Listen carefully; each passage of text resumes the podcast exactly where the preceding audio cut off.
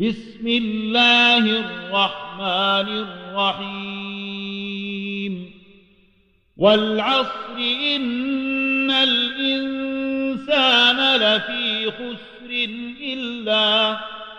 إلا الذين آمنوا وعملوا الصالحات وتواصوا بالحق وتواصوا بالصبر